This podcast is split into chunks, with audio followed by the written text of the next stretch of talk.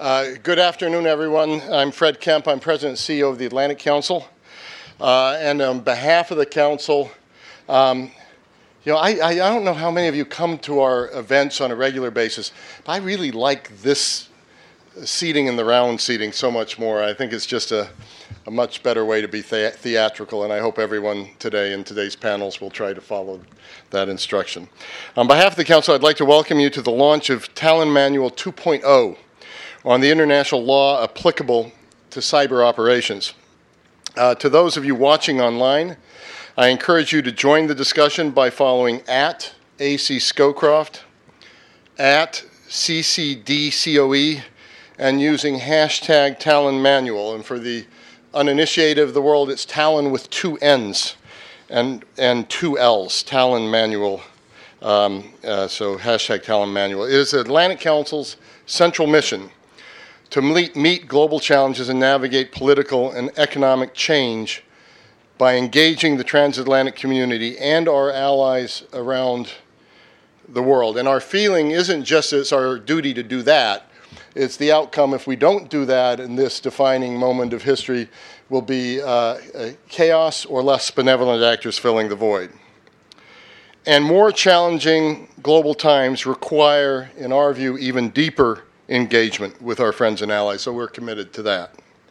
We're therefore honored to join forces with the NATO Cooperative Cyber Defense Center of Excellence and the Embassy of the Kingdom of the Netherlands to the United States. And it's just an honor to have the ambassador here today uh, to host this timely conversation. We intentionally called our cyber operation at the Atlantic Council the Cyber Statecraft Initiative because we thought that a lot of the statecraft of this area of the world, who's responsible for what? What do you do if there's an Article 5 violation? What part of the international governments will actually adjudicate when there's a conflict? Uh, all of these incredible uh, uh, questions just aren't sufficiently handled. I'm also delighted that the founding director of this statecraft initiative, now at Columbia University, Jay Healey, is here as well. Um, uh, the Tallinn Manual is the most comprehensive and truly global analysis of how existing international law applies to cyberspace, cyber statecraft. In 2013, the NATO Center published the first Tallinn, Tallinn Manual, which was focused on international law implications related, related to cyber operations that justified the use of force or occurred during armed conflict. The Atlantic Council hosted the launch of the first manual four years ago, and we're delighted to welcome this sold out house, as full house, uh, for, uh, for 2.0. Uh, since 2013, with the introduction of groundbreaking new tech- technological developments such as the Internet of Things, our society's dependence on connected technologies has increased. As a result, we've noticed a notable uptick in disruptions to these technologies and disruptions of the societal uh, institutions they underpin, and this will only accelerate. Here at the Atlantic Council, this growing dependency and its implication for not only national security but also public safety and global economic stability has emerged as the central focus area of our cyber statecraft initiative. The Tallinn Manual 2.0 expands upon the original to add critical analysis of international law to cyber operations occurring during peacetime, as in the recent uh, Democratic National Committee hack. Uh, in, a mo- in, a moment, Liis Vihul, the project manager of the Tallinn Manual from the NATO Cooperative Cyber Defense Center of Excellence, will explain the process and the contents of the second manual in more detail uh, after some opening remarks, and I'll get to that in a second. We'll then move to the panel discussion examining the broader implications and application of the manual. But before Liis takes the stage, I want to extend a special welcome to our distinguished guests uh, joining me in opening this event. Ambassador Henne Schuwer is the ambassador of the Kingdom of the Netherlands to the United States and a noted expert on cybersecurity collaboration between businesses and governments. Ambassador, it's great to have you with us. Sven Sakkov is the director of the NATO Cooperative Cyber Defense Center uh, of Excellence in Tallinn. And it's wonderful to have you here, Sven. Uh, he previously served in various senior positions in the Estonian Ministry of Defense. Uh, please also join me in welcoming our panelists. Uh, Professor Michael Schmitt is the director of the Tallinn Manual Process. He brings several years of experience as the chairman of the International Law Department at the United States Naval War College and the University of Exeter in the United Kingdom. Megan Stifel is a senior fellow with the Atlantic Council's Cyber Statecraft Initiative and founder of Silicon Harbor Consultants. She previously served as an attorney at the U- U.S. Department of Justice and Director for International Cyber Policy in the National Security Council at the White House. Great to have you with us, Megan. Rutger van Marissing is Senior Policy Officer at the Netherlands Ministry of Foreign Affairs, uh, working on international security issues in the cyber domain, including the Hague process cons- consultations on the Tallinn Manual 2.0. So, a really powerful group of panelists. And then uh, lastly, someone I've already introduced briefly, uh, Jay Healey, Jason Healey, Senior Fellow at the Atlantic Council and Columbia University, one of the leading experts uh, on cyber conflict and security, and the former director, as I said previously, of our Cyber Statecraft Initiative. Uh, so I look forward to a lively and uh, engaging discussion. And now I'd like to uh, welcome Sven to the stage. Thank you very much.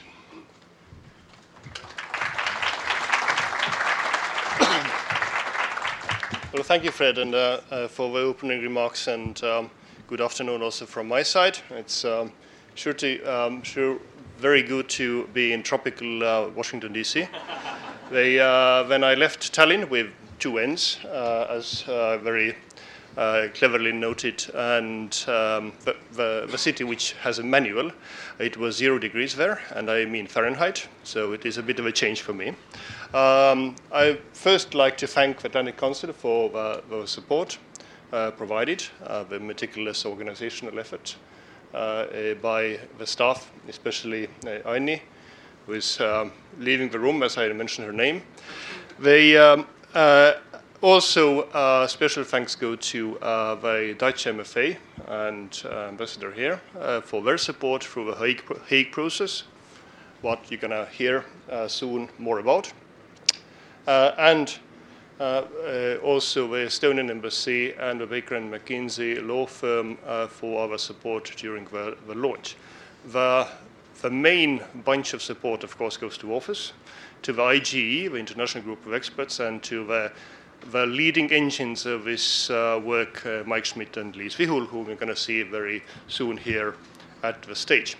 Since I have a podium, I'm not going to go away without actually telling you some things about the CCD COE, uh, because very often people do not know too much about what we do. Um, uh, clearly, uh, you know that we are involved in a Tallinn manual um, issue, um, but this is not the only thing what we do.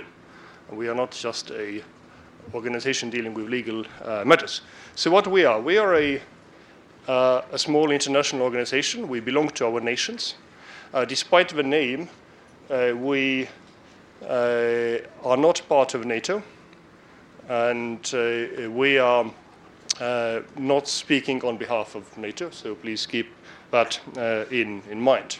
What we are, we are a research institution, a knowledge hub, a training facility, and exercise facility and we do basically three types of things. We do applied research, we train, and we exercise. We organize exercises. Um, they, um, so if you are, and, and we do those three types of um, activities in, in four focus areas, what we are having, technology, strategy, operations, and law. So if you are a techie, you might know us probably, or you will probably know us uh, for a Locked Shields exercise. You see that on the, on a roll-up here, uh, which is, to the best of our knowledge, biggest and most complex international live fire red on blue technical uh, cyber defense exercise. Um, last year we had more than 700 people participating, 20 national teams uh, trying to stay alive uh, at the hands of a red team, which was of course very formidable. If you um, are from a military. Um, uh, you might know us uh, for the work we do on developing the NATO cyberspace operations doctrine, uh, or the support what we provide for NATO in um, the exercise um, planning.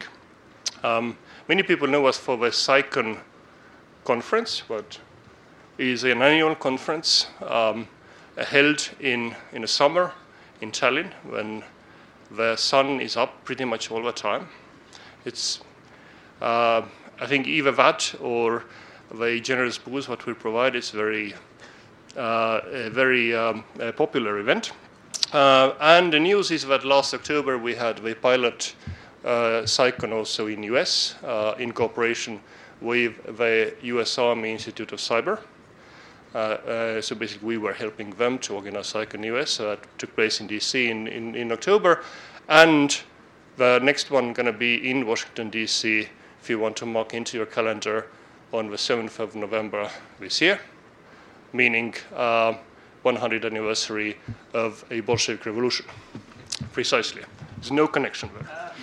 They, uh, and of course, when you're a lawyer, then you probably know us because of the Tallinn manual. I guess that uh, actually there might be lawyers in the world who know Estonia because they looked up what does Tallinn mean. Um, because they know that there is a manual.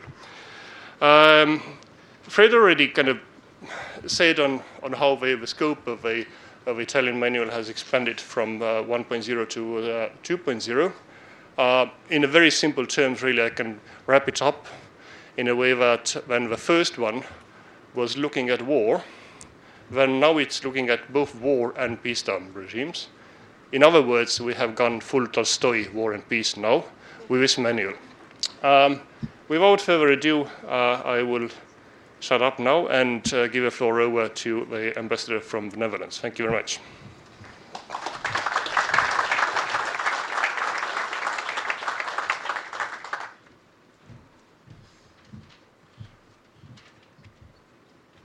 Yeah, good afternoon. My name is Henne Schuwer. I'm the ambassador of the Netherlands. Very happy and proud to be here. Thank you, Fred, for your uh, kind words. Uh, I hope my office noted that I am a cyber expert. Uh, some people in the office think that I'm stuck in the time of Tetris. Uh, that is now uh, officially debunked by uh, the head of the Atlantic Council.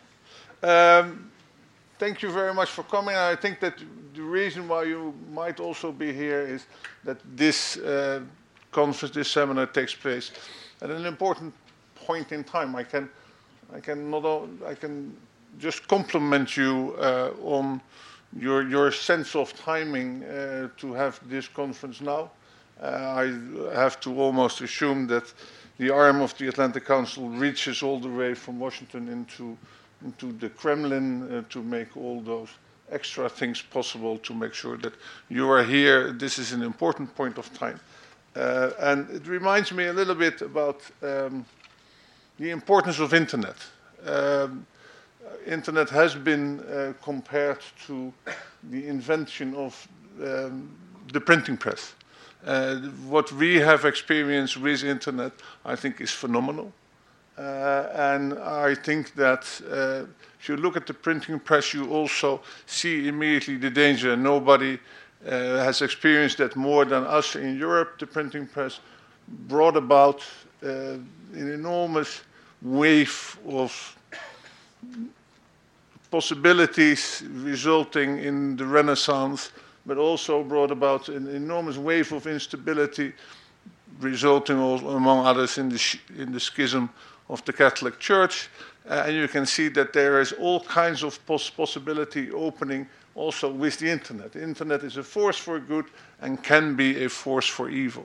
And I think we have to learn from the history and we have to all band together to make sure that this internet, this cyber, that cyberspace that opens for us all will be a force for good, a force for peace, and a peaceful movement around the world of which we all benefit. And I think in doing so, we have to realize that not all, all not everybody around us or everybody in the world might share that same goal. That therefore, uh, it's very important that we are here. It's very important, that's why I'm so happy, to be part of the launch, to celebrate uh, the launch of Tallinn 2.0.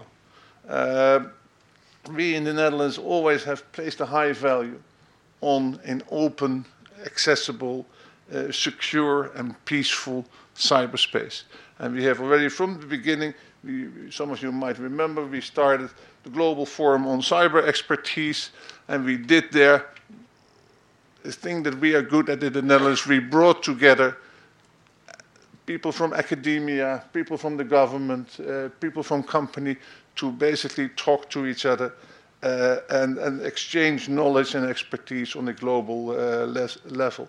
This is the next step. The Tallinn uh, Manual 2.0, which also is called officially on the international law, applicable to cyber op operations, is the next level uh, on that on that path not for nothing we are involved. I think we pride ourselves in the Netherlands that The Hague is the, the UN capital of international justice. Uh, that is part of uh, our, our input uh, in, this, uh, in this process. Um, and uh, through the, the Hague process, we have tried to bring together the people who were the authors of this new manual with state actors, uh, people, representatives of governments to say, you know what, you have to work together to, to manage this beast that we have unleashed and to make sure that there is a manual. Uh, because we think it's the responsible of the international community to ensure that peace and security and stability are maintained in accordance with international law. Uh, and that's why we need a manual uh, like this. Um, we also are very happy that we are here uh, with people from, from NATO, with people from, uh, from, from, from the, the, the real Tallinn. Uh, we are happy that uh, NATO has recognized that cybersecurity is in the operational uh, domain. We have a responsibility uh, there. Uh, and we have to, all of us, although it's not a neighbor of a NATO institution, through Tallinn, we have to share the expertise that we have uh, in, uh, uh in cyber defense through the NATO Center of Excellence. Um, I hope that we have, and I think we have contributed through the Hague process uh, to further the cause of uh, this Tallinn manual. We believe in bringing together people from academia and people from the government to take the next step because the next step uh, will be uh, very, very necessary. The application of international law to state conduct in the digital domain is for us a bedrock of international peace. This is the next frontier that we all have to conquer. And I think that the Tallinn Manual is basically our guide for the next frontier. I don't know, I forget the name, but there was this wonderful book about uh, the, the guides if you travel through outer space, uh, uh, sort of a science fiction kind of book. This is it this should be it. If you travel through cyberspace, if you try to be part of that next journey that I think the whole world is undertaking, I think the Tallinn Manual should be your travel, travel guide. Uh, and therefore, I'm very happy to be able to help launch this very important work. Thank you very much.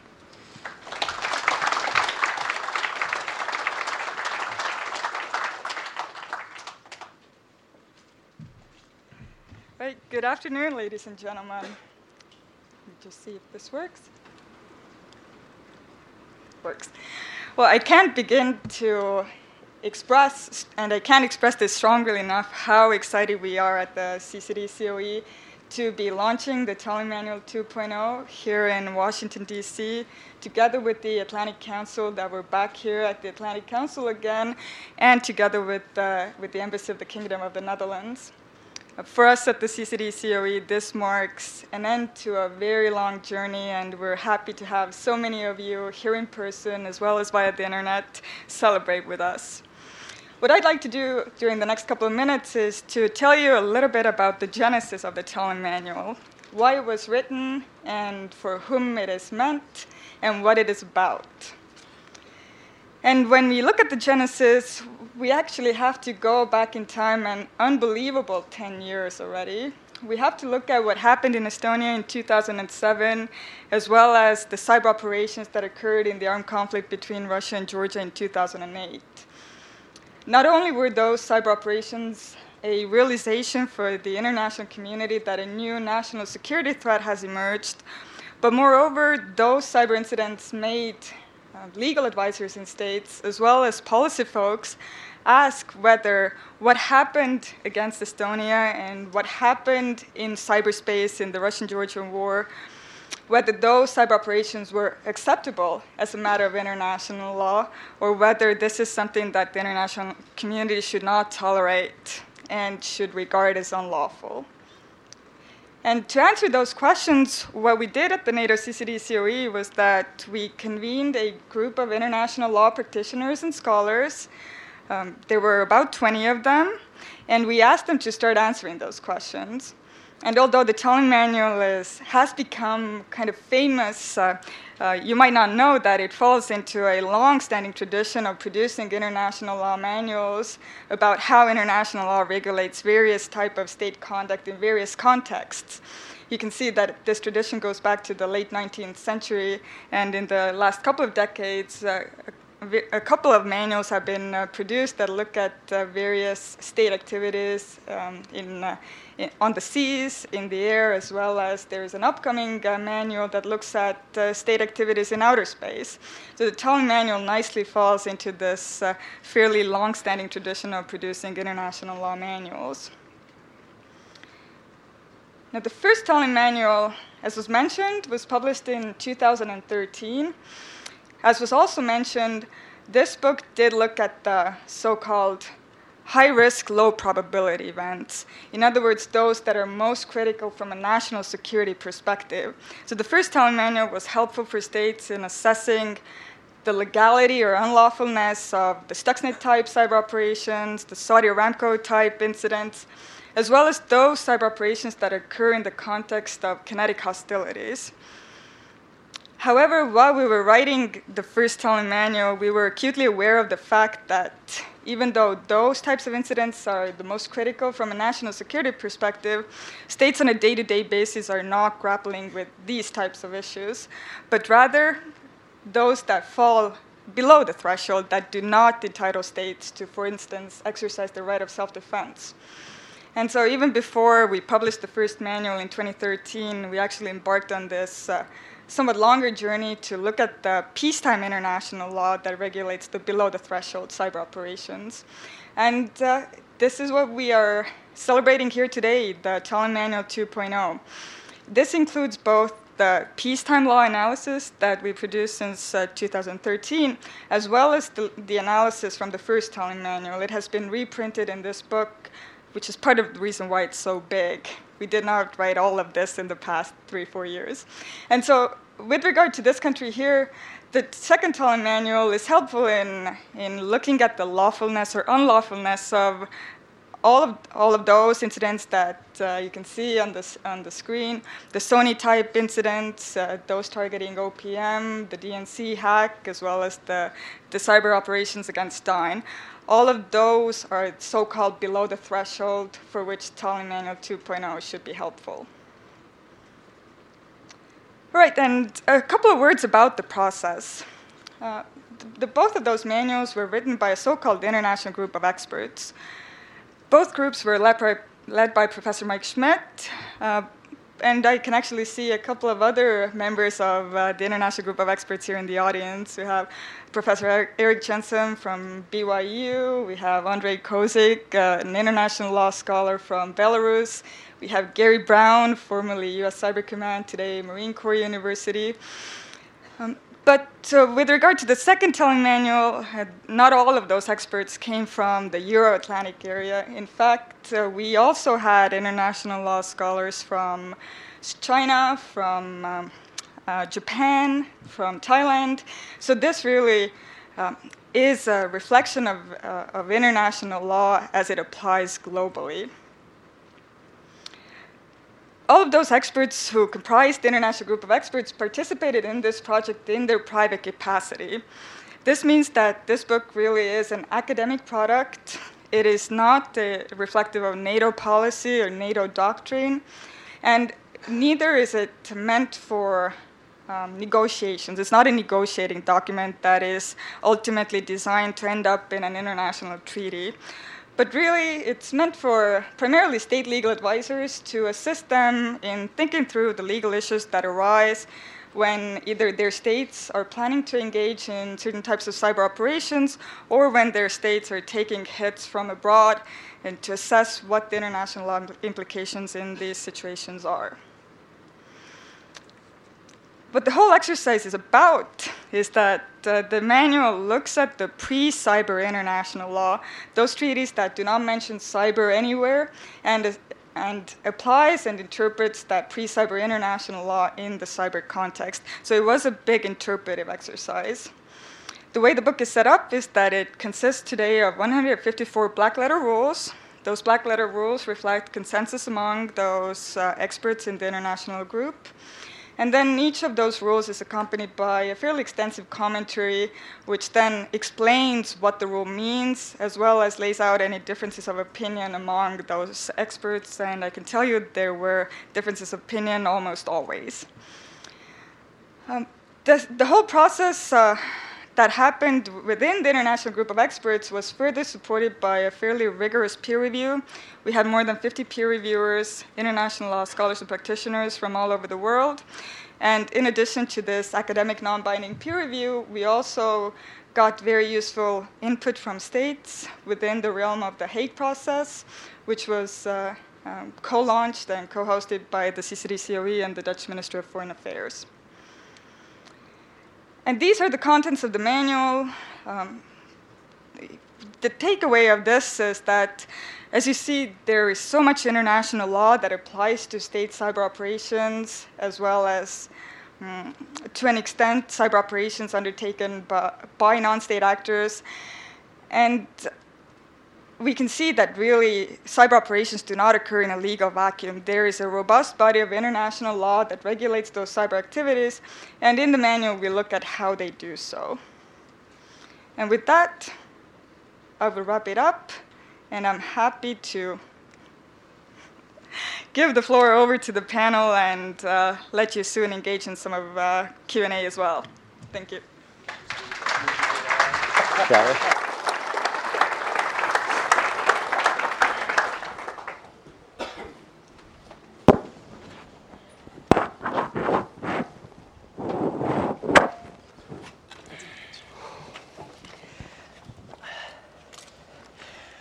Hello, friends, and welcome back to the Atlantic Council. It's really great uh, seeing so many people that have been um, with the Cyber Statecraft Initiative and the Atlantic Council for so many years.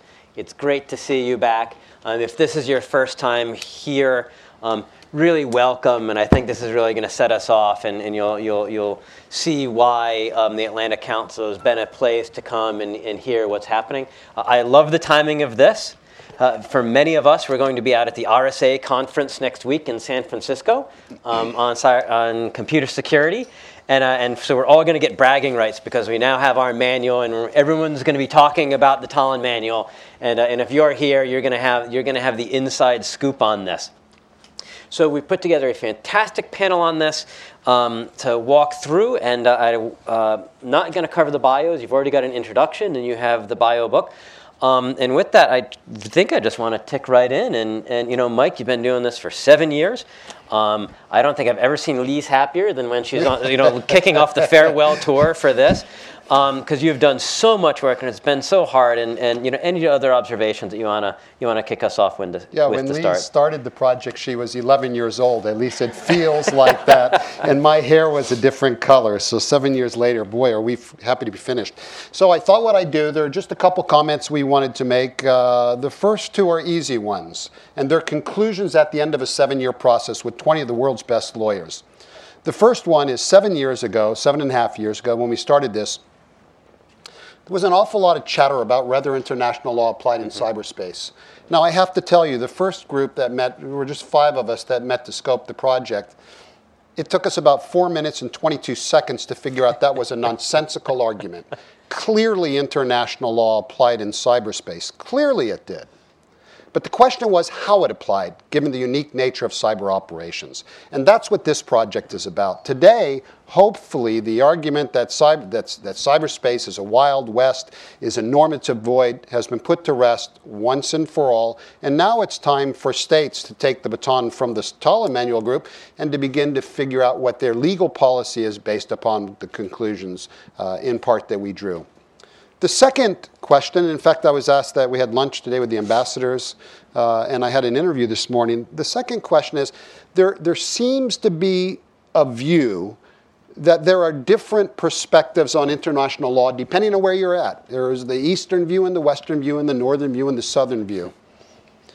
Our experience, because in the second IGE, we had people from uh, every, uh, I'm sorry, the International Group of Experts, always give yourself a really cool title and then have an acronym for it. Okay, so the, in the the IGGY, yeah, okay. the IGGY, the IGGY, maybe that wasn't that didn't work so well. So in the second international group of experts, in the second team we brought together, we were truly global. There were people from every continent.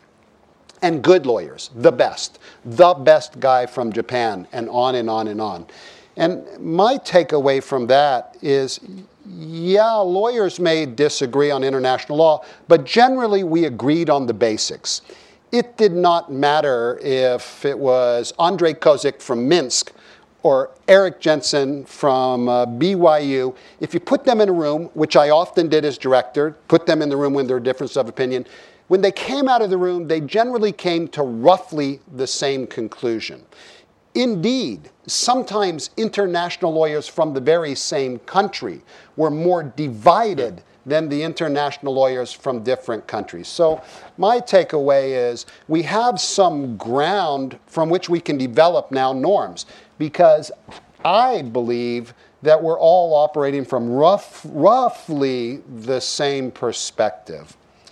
So, the big elephant in the room that we had in the project, and I, I think the big elephant was is this going to be a helpful project? Mm. From a state perspective, because what you must understand is that we were not writing for academics, we were writing for countries, we were writing for legal advisors. We wanted to give people at US Cybercom a tool which they could use as they began to deconstruct what had just happened and how they could respond to it within the framework of international law. There was some concern, certainly with Tallinn 1, that we were muddling the process. Who are these people going off purporting to understand, tell us what international law is? And indeed, states, at least uh, at the, at the uh, higher level, held us at arm's length. Now, I will tell you, behind the scenes, if you get old enough, you know everyone, and there were lots of phone calls hey, what are you guys doing? What do you think about this? And so forth. But formally, they held us at arm's length because they were extraordinarily nervous about what we were doing. We were going to produce a book that would seize the normative landscape from them.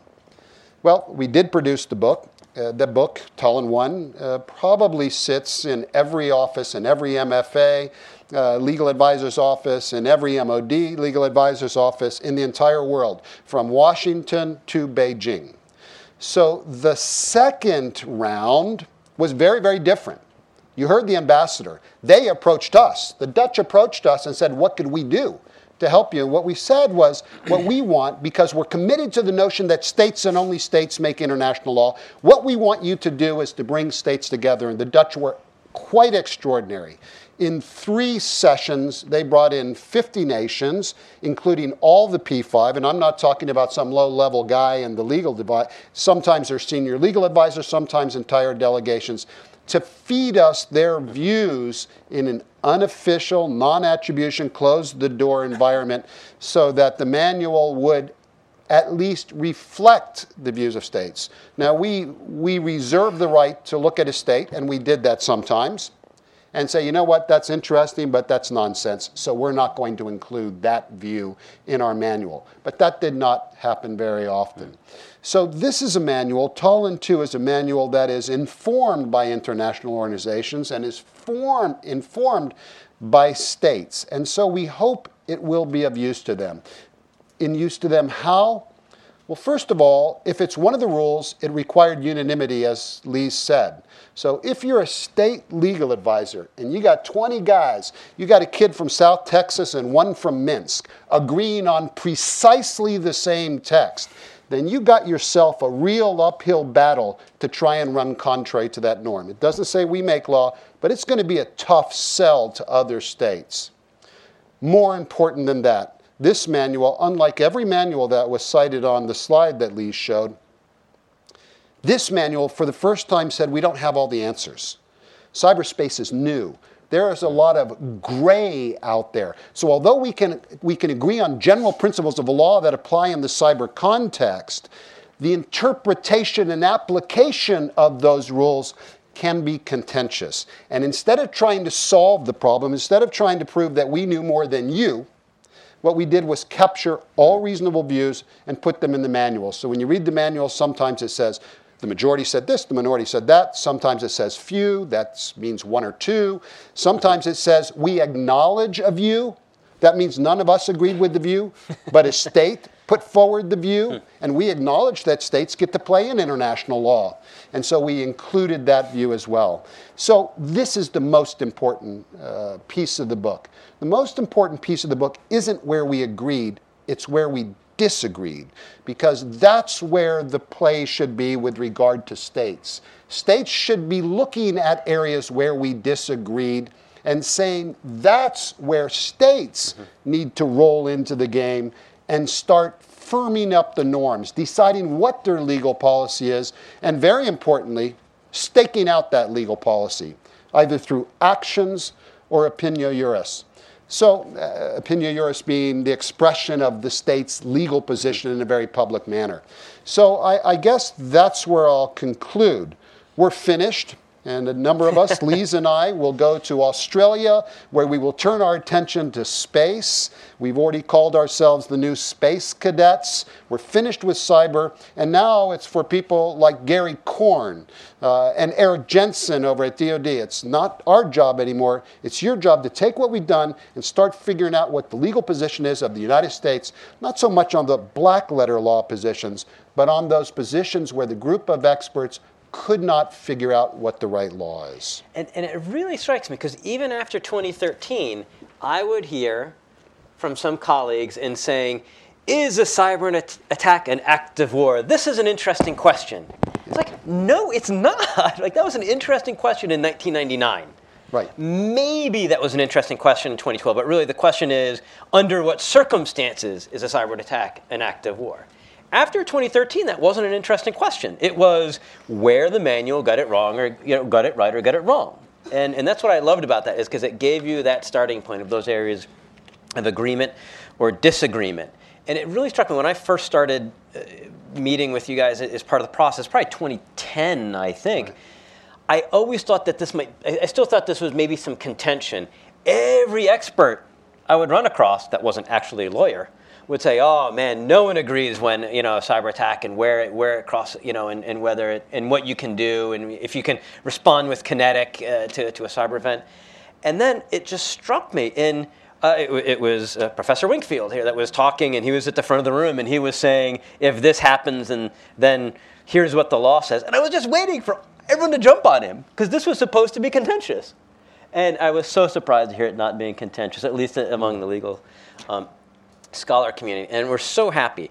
Um, so that was the um, uh, Mike talking about the process and we're the legal scholars, and we're so glad that that Megan Stifel can join um, because you were you've done this in both sides, right? You were at the Department of Justice, and you're having to look at what actions are lawful or unlawful um, in cyberspace, um, and you brought that to the White House.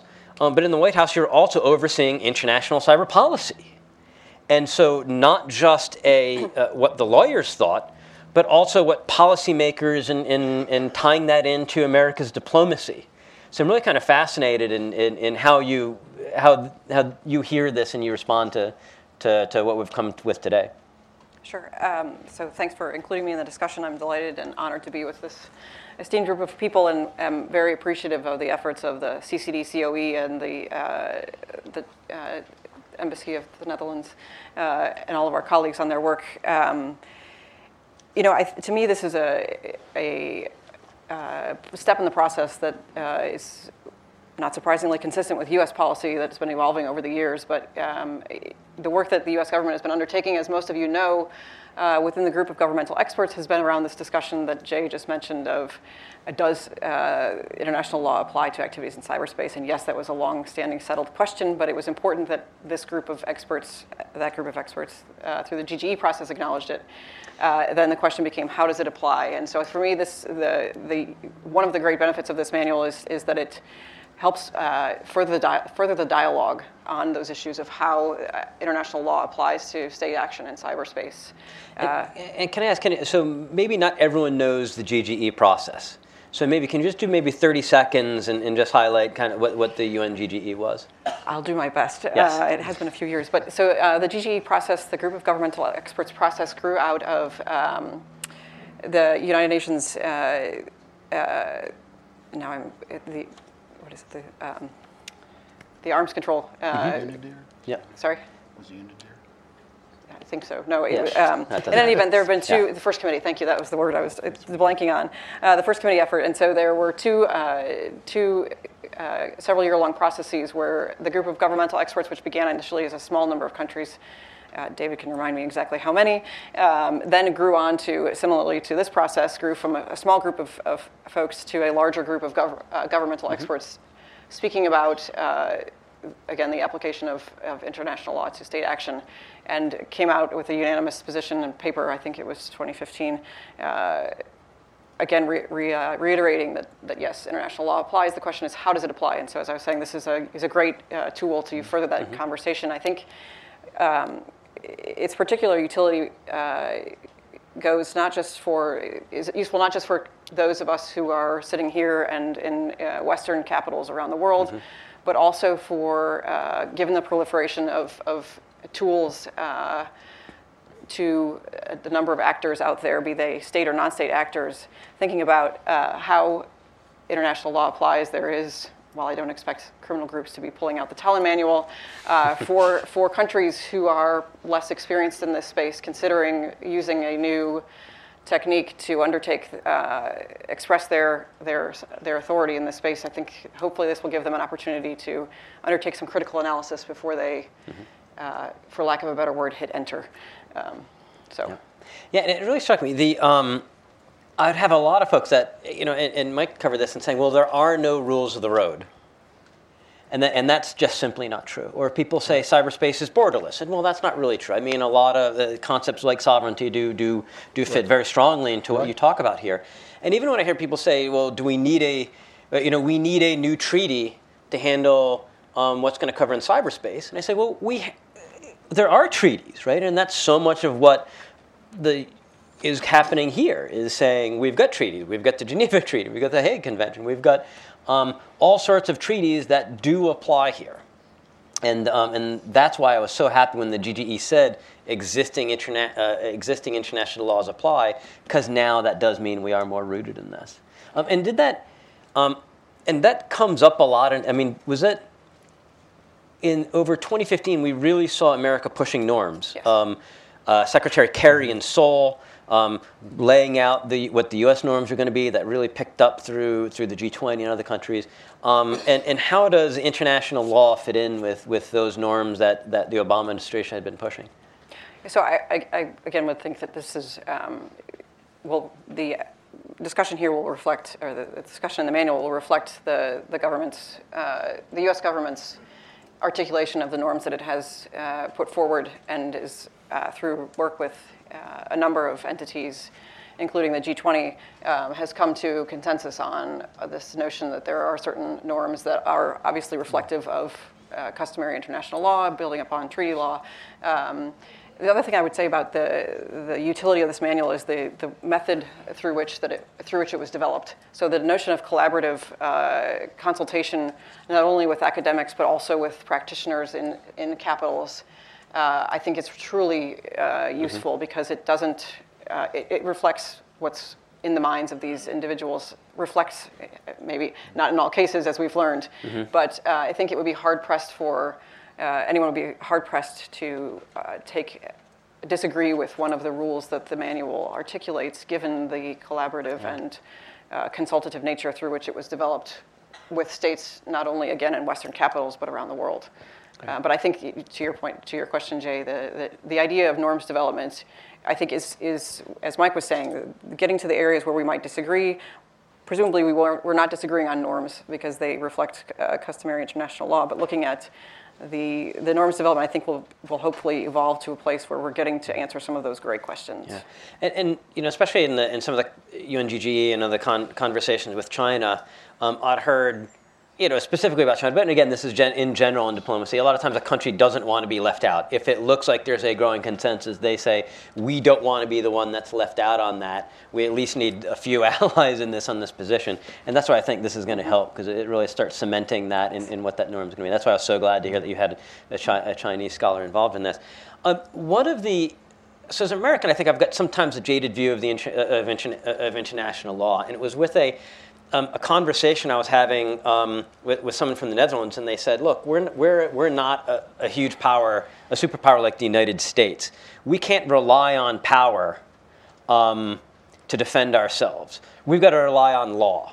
And that was on international law, and it was and it just flipped a switch in my mind to think about that different relationship that you have um, with international order. You know, can you enforce order because you've got strong armies, or, or do you look for strong order based on based on um, based on the rule of law? And so we're really happy that um, you're on, on the panel today.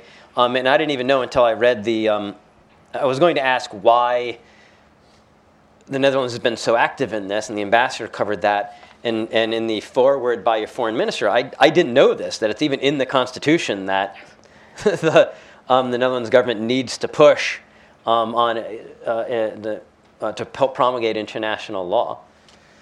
That's right. Um, I mean, it's on our constitution, Article 97, I believe, that the government is, is ordered to promote the development of the international legal order, and we, we take that very seriously. Um, so, I mean, let me just explain a little bit about why we uh, jumped on this opportunity and why we uh, uh, undertook uh, the activities that we did. Um, I mean, the ambassador ma- mentioned that you know uh, having a, a, a free and open, and secure, and a, and a peaceful cyberspace has really become a strategic uh, interest for the Netherlands, because we're, we're just so dependent on it. Uh, but as you can imagine, we have you know, strong concerns about the direction and the development of the, the strategic threat environment and, and some of the activities that we've been seeing uh, over the past few years. Um, and we're, we're concerned that it's beginning to resemble, beginning to display tendencies of, of, of, a, of a classic security dilemma, uh, where uh, you know, everybody's developing their capabilities, uh, because they're afraid of the other guy, but, but that in turn uh, leads to more uncertainty and fear on, on the opposing side. And you know, that gets you into the risk of an arms race and, and uh, gets you not in, into a very good place. Um, so the, the question is, you know, uh, really, how do you create and maintain stability in, in under that uh, security dilemma, uh, where, where you have uh, multiple players, um, and, and I'm no expert on, on game theory, but I, I understand that there's a couple of ways to maintain stability or, or to, to, ma- to manage a security dil- dilemma. Um, and first option is you, you, can, you can stop playing, you can withdraw unilaterally, but you know, that's not really realistic. Uh, uh, secondly, you can uh, you know, build up your own capabilities in such a way that you don't have to fear anyone. So you can, you can aim for deterrence and and by the way, we, we're not as powerful as the U.S., but but our, our guys they do okay. They're, they're, I, I have Did, no fear did there. not mean to insult Dutch hackers. Sorry. but um, you know, in the long term, you're right. That you know that doesn't is is not a very reassuring uh, uh, path to take.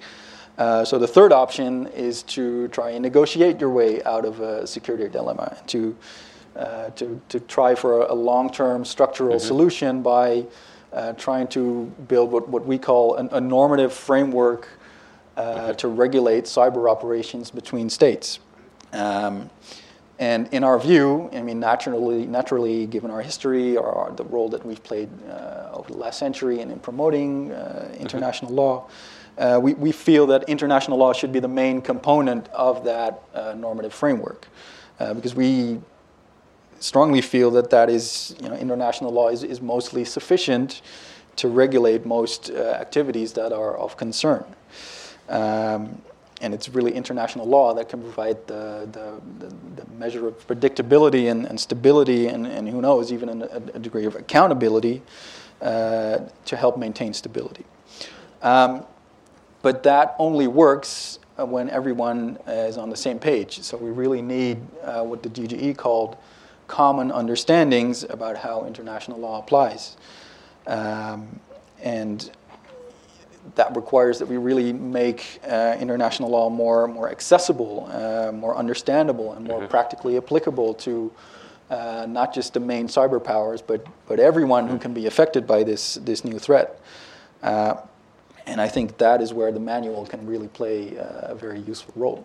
That's great. Uh, I've got a follow-up question on that. But if you want to start catching my attention, I'm, not going to do a lengthy Q&A up here because we've got such, a fantastic crowd here. I'm sure you're going to have lots of questions. If you want to start catching my eye, we'll start, we'll start getting the microphones around if, if, anyone, if anyone has questions. Um, and uh, was that a question? Okay. Um, if, uh, if someone has a question, just catch my attention. If not, I'm going to jump, jump right in. Because I, I really like what Rutger did there. Because right, he was saying this is about the dynamics of cyber conflict and we need to worry about how, um, you know, sometimes we'll talk about state behavior in this space. Um, and, and that's useful. But tying it in with what are the dynamics of, of, of, cyber conflict and how are those similar or different to conflict in the air, air land, and sea?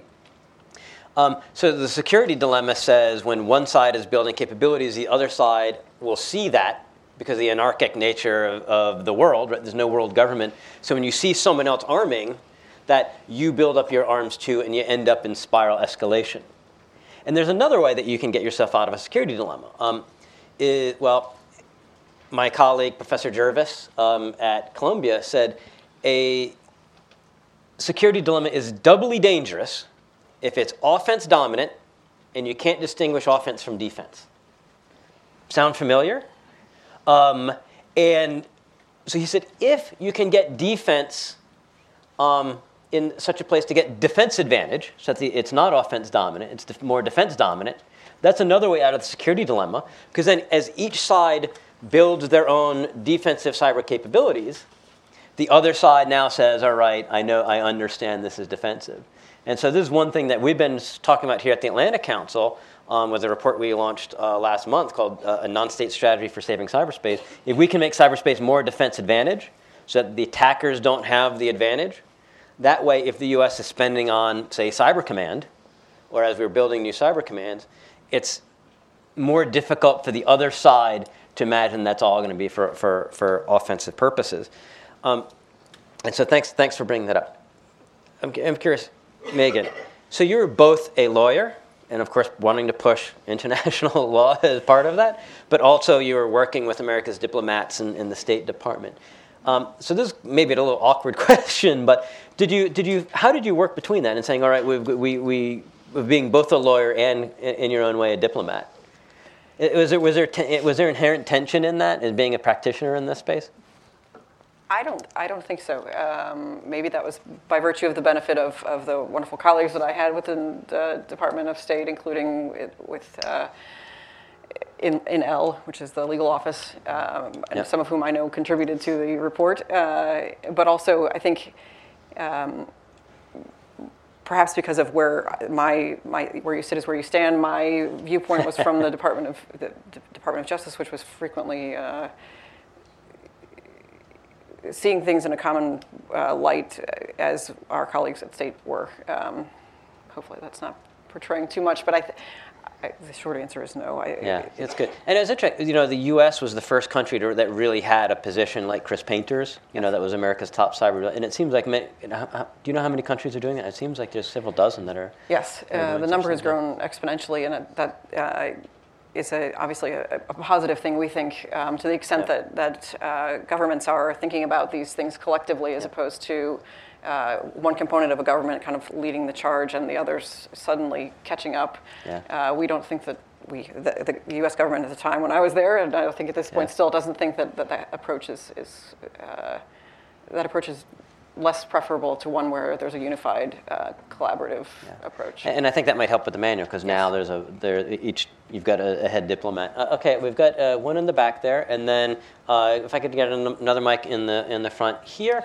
uh, and then we've got uh, this gentleman here. Okay, yeah, in the back. Hi. Is that Nick? Hi. Uh, Joe Marks from NextGov. Oh. Thanks very much for doing this. Um, I'm wondering if you can go into some more detail about where the beneath the level of armed conflict lines are drawn in the Can you- second can you version stand, of this manual. Can you stand just so we can we can we can see you? All right, Hi. great. Go ahead. Thanks. uh, Joe Marks from NextGov. I'm wondering first if you can uh, tell us some of the interesting things about where the lines are drawn beneath the level of armed, of armed conflict in this second version of the manual. And then second, you've mentioned a couple of people have mentioned the DNC breaches as one of those beneath the level of armed conflict uh, incidents that this would be useful addressing. Address it, and, and what does uh, what can we does this manual tell us about that breach and uh, how how it relates to laws and norms? Mike? So we need to be careful about terminology. So let me do law professor stuff first. we need to distinguish between the issue of when does a state's cyber operation constitute what's called a use of force under international law in violation of uh, Article 2 of the UN Charter. That's what we most often think about, violating 2.4. The, uh, the experts agreed that anytime there's a cyber operation that causes destruction or injury that's beyond the de minimis standard, in other words, incidental, minor standard, that that constituted a use of force by another state. We need to be careful because that doesn't necessarily mean the victim state can respond with a corresponding use of force. That's a different body of law known as the law of self defense, and it has its own uh, criteria. Now, the big question is what about cyber operations that manifest with consequences below that level, below that destructive level? There, that's uh, an area where I was talking about. That's a gray zone. We agreed almost uniformly. There were a couple dissenters, they would be wrong. Uh, we agreed almost across the group that you can have a cyber operation that is not destructive and it is not injurious, but it could qualify as a use of force. But we could, uh, we could come up with no bright line test because there's insufficient state practice to mm-hmm. look at, and states have not spoken to the issue. And we weren't in the business of making law, that's what states do. So, what we did instead is offer a series of factors that states will consider when determining whether to characterize a particular cyber operation as a use of force.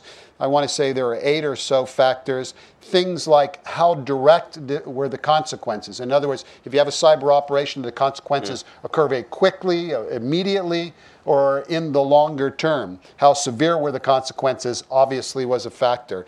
Were the consequences measurable or not? And on and on and on. Now, your question was framed in terms of armed conflict, and that's why I want to be precise. The term armed conflict in law, in international law, is the term we use for what a non lawyer would call war. Okay? war, in a sense of the law of war, what we would call the law of armed conflict or international humanitarian law applies.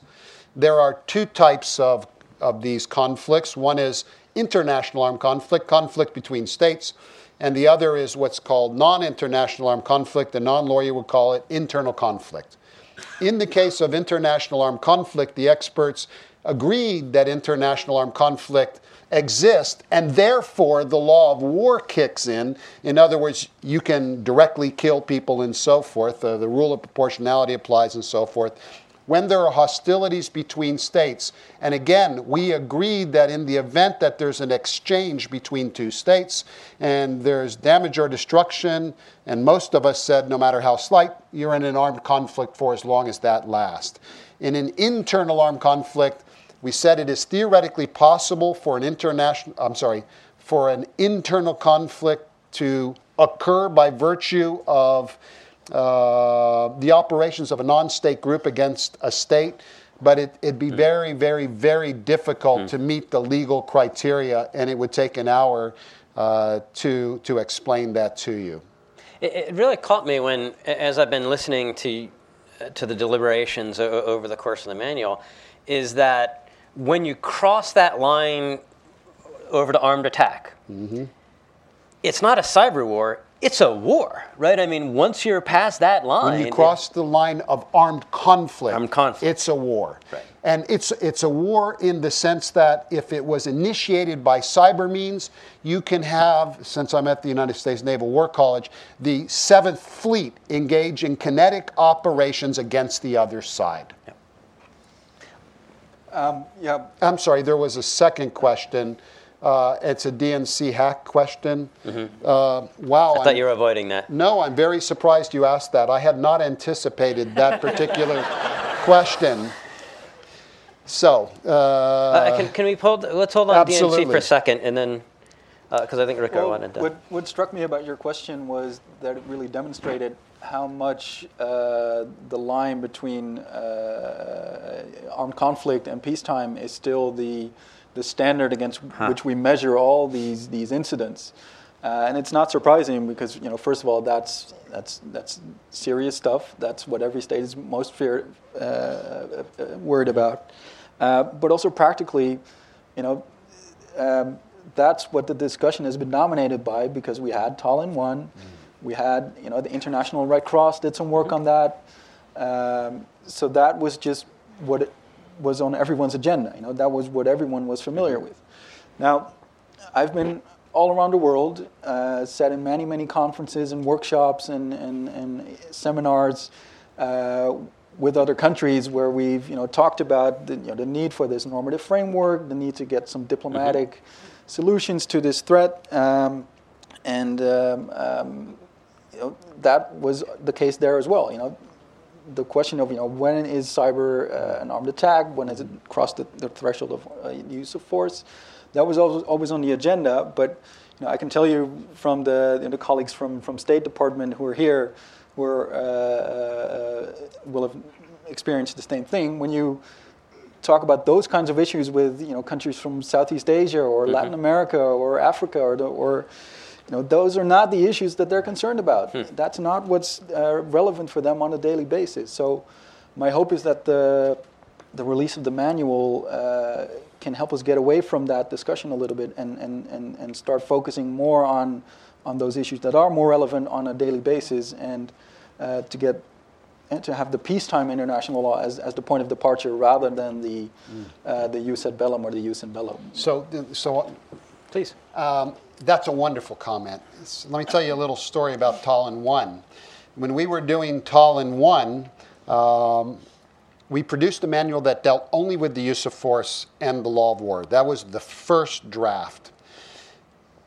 States weren't formally involved, but we knew some people that worked uh, for government. And one of the people I knew uh, was uh, Sir Daniel Bethlehem, who was then the legal advisor at the Foreign and Commonwealth Office. And he's a great mind and a, a great lawyer. So I said, Listen, Daniel, would you mind taking a look at our little book and tell us what you think?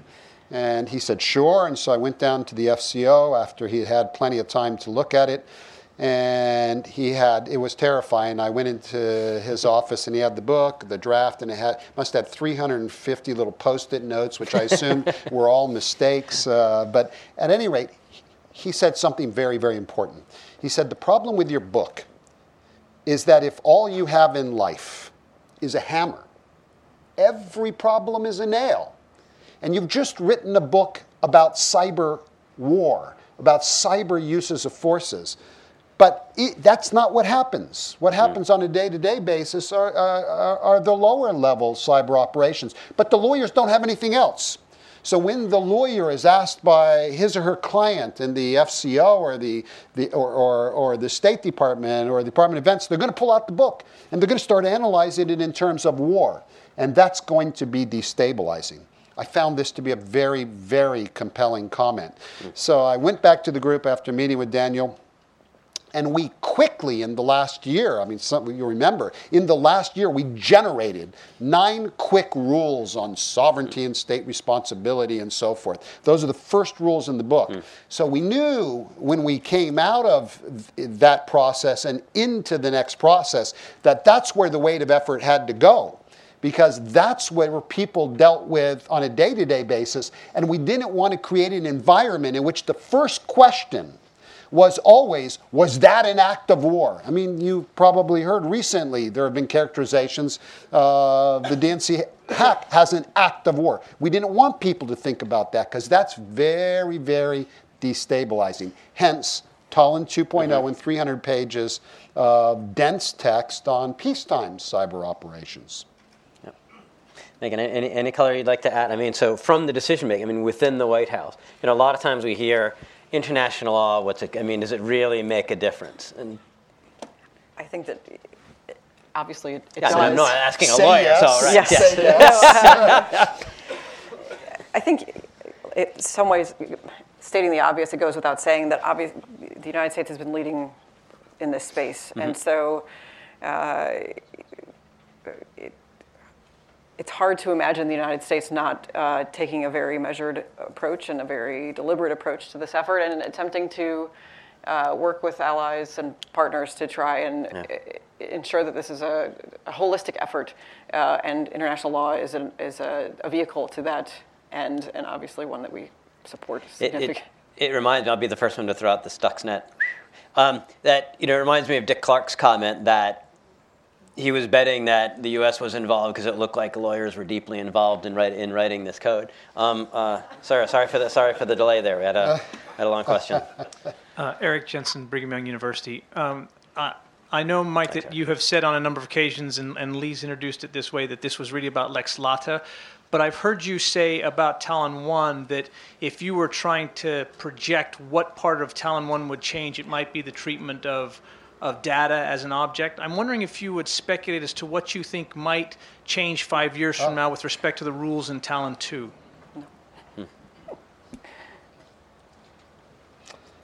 Well, that's, God, that's a great question. Um, what Eric was a member of both international group of experts and a key player. Um, the, what he's referring to is in Tallinn 1, we came to the conclusion that the majority came to the conclusion that data is, I don't know if it's is or art because I was educated at Southwest Texas State University, but I don't know if is the question was is data an object? Why would we care about such a, question?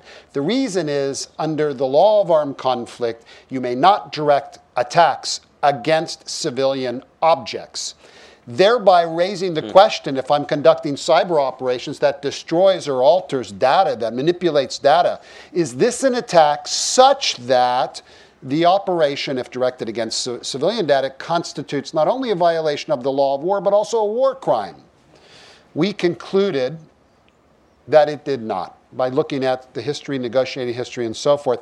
And I've always been very, very uneasy about that. Hmm. And the reason I'm uneasy about that conclusion is although we were trying to be objective, and although I believe that objectively we came to the right answer, what bothered me was that that allowed states, armed forces, to take off the gloves a bit too much. I mean, really, do we really want to say that if we're involved in an armed conflict with another state that's uh, cyber uh, capable, that that other state can do anything to data it wants? So long as we all agreed, if, if the loss of the data results in death, so example, destruction of medical records, which is specially protected anyways, can't be done. But do we really want to say all of that civilian data and all the systems? I don't think we want to say that.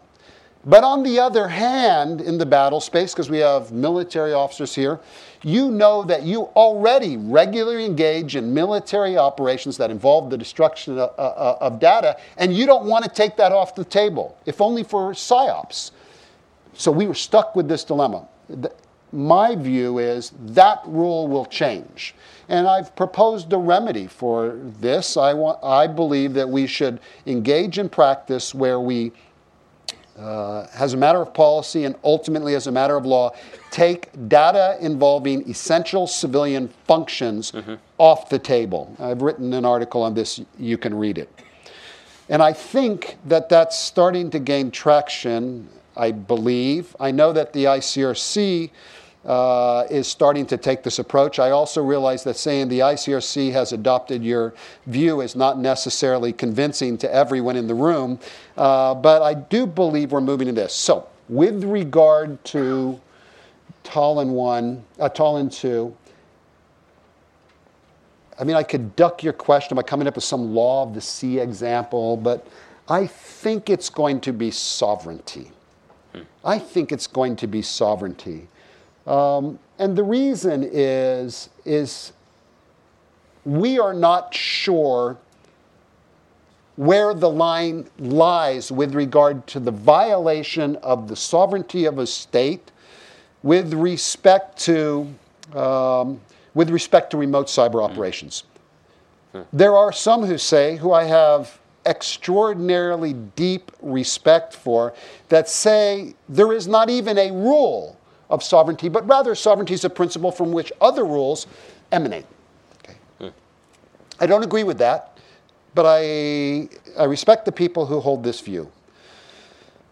However, as states begin to suffer cyber operations that are, that are harmful in nature, we are going to desperately search, as we are desperately searching for illegal, uh, how to characterize the DNC hacks, we are going to desperately search for a way to say to another state, you can't do that as a matter of law.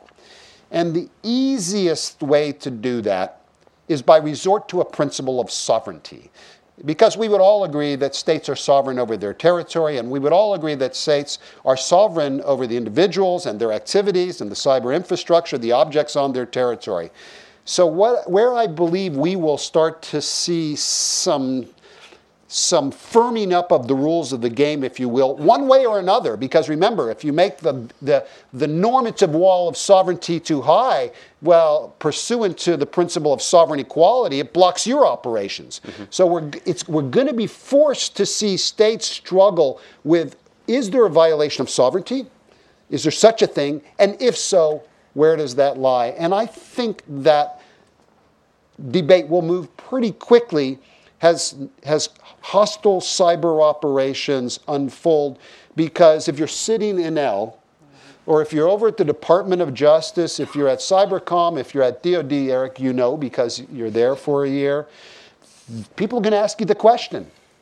You can't just look at them, you know, like I say, we say in Texas, you can't just stand there like a deer in headlights staring at them. They're your client. You need to give them the best shot. And so I think that's where we're going to see most of the action. And I think that in the U.S. we've made this a little bit tougher on ourselves because we've so focused since 2003, say, on cyber. You know, that we might have been, you know, in the 90s it was about information operations. We were including and thinking more deeply about influence propaganda, about how all of the, you know, a little bit more Toffler, third wave kind of stuff, and how all of these fit together. And uh, to me, data is fitting in with that information, right? What Right. struck us about Sony or about or the DNC is it was less about the cyber, it was less interesting from a cyber perspective than information. Right. So, any, uh, before I go to the next question, okay, uh, sir, thank you. Thanks for your patience. Uh, Hi, uh, Rick Weber at Insight Cybersecurity. Um, Could the panel talk a little bit about where the manual comes down on the use of um, active defensive measures? And could you talk a little bit about the role of non-state actors? Well, it's a manual question, so it's okay. Mike, if you want to lead us off, and then. So the manual doesn't talk about active defensive measures. What the manual talks about are responses. Now, um with respect to a robust response at the use of force level, the condition precedent, what you got to have first under the law of self defense is an armed attack. So before you launch cyber operations that are themselves destructive or injurious, or effect a major, major impact on another state, in, in Mike Schmitt's view, not the view of every group of member of the group, before you do that, you've got to have that type of operation launched about you, uh, that launched at you. So that's the highest level. So active defense, you're shooting back at that level against that type of operation. That's what you got to have. You got to have that type of operation coming in, Because why? ma'am. Because Because of the law of self-defense, because it, the operation coming in must qualify under law as an armed attack before your right to engage in those sorts of robust cyber or kinetic operations um, matures, kicks in. Now, break, break, we'll move down one level.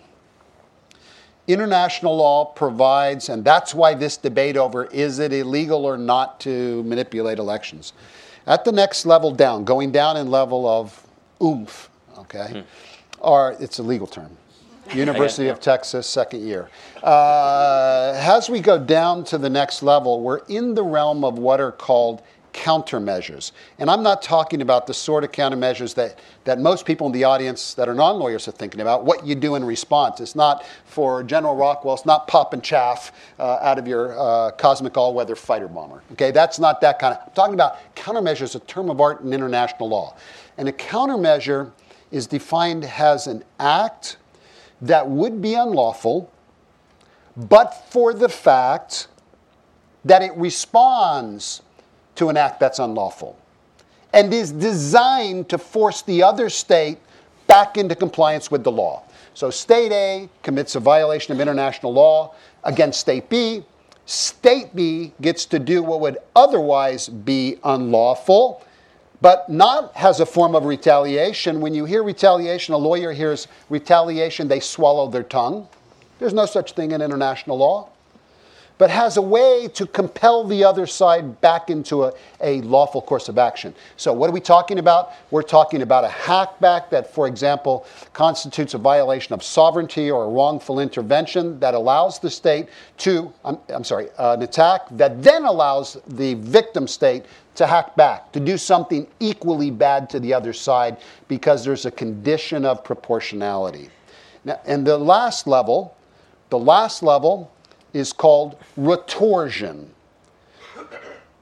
Retorsion is an unfriendly but not unlawful act uh, in international law. So let's take two wildly hypothetical examples expelling diplomats and imposing sanctions. These were acts of retorsion, not a countermeasure, because although they may have been unfriendly, if you will, they are certainly not unlawful. It is the sovereign prerogative of states to expel diplomats and to impose sanctions. So, those are your three levels.